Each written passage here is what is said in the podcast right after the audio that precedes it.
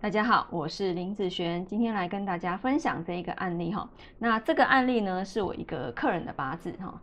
那我今天想要跟大家分享有关于天干的一个状态，因为啊，呃，在我的八字体系来说，有些东西看天干就很准确了，不一定一定要看到地支。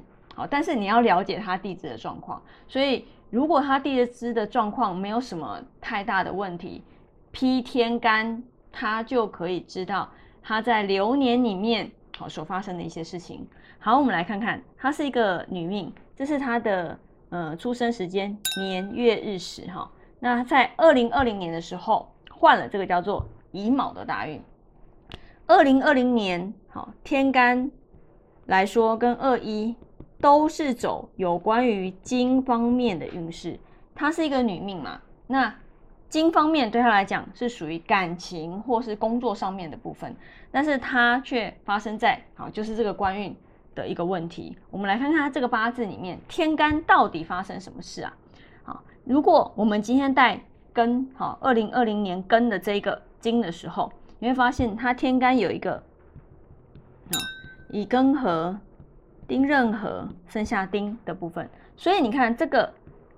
官运对他来说其实是没有办法进去得了这个八字啊，所以而且在月份里面这个官还更容易伤，所以在二零二零年他的官说真的不是很好哦。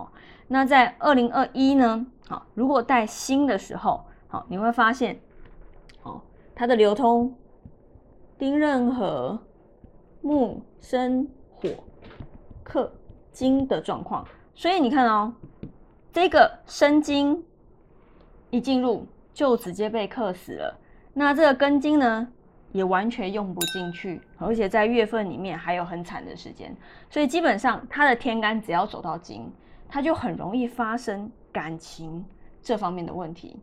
好，所以我这个客人他也确实就是在这两年呐，他的感情就是啊发生一个很大的变化。那他现在目前是没有感情了。那因为之前的事件，我相信对他来讲打击算是算是蛮大的哦，所以他现在也不太想再谈感情了，好，不太想再谈感情了。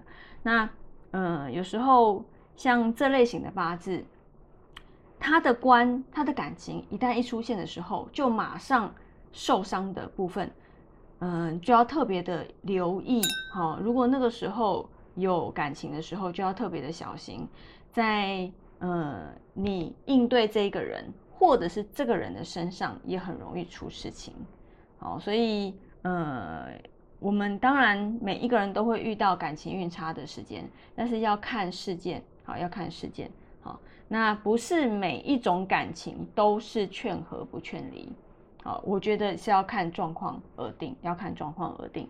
好，那既然它已经结束了啊，确实也是二零年进来的。好，这两年就结束了。今年二零二二年嘛，对不对？好，所以嗯，这个八字天干真的很不适合走到有关关有关于关，就是感情方面的运势。好，走到就很容易弱。但是如果他没有走到跟这方面的运势的时候，其实对他来讲会是比较稳定的哦。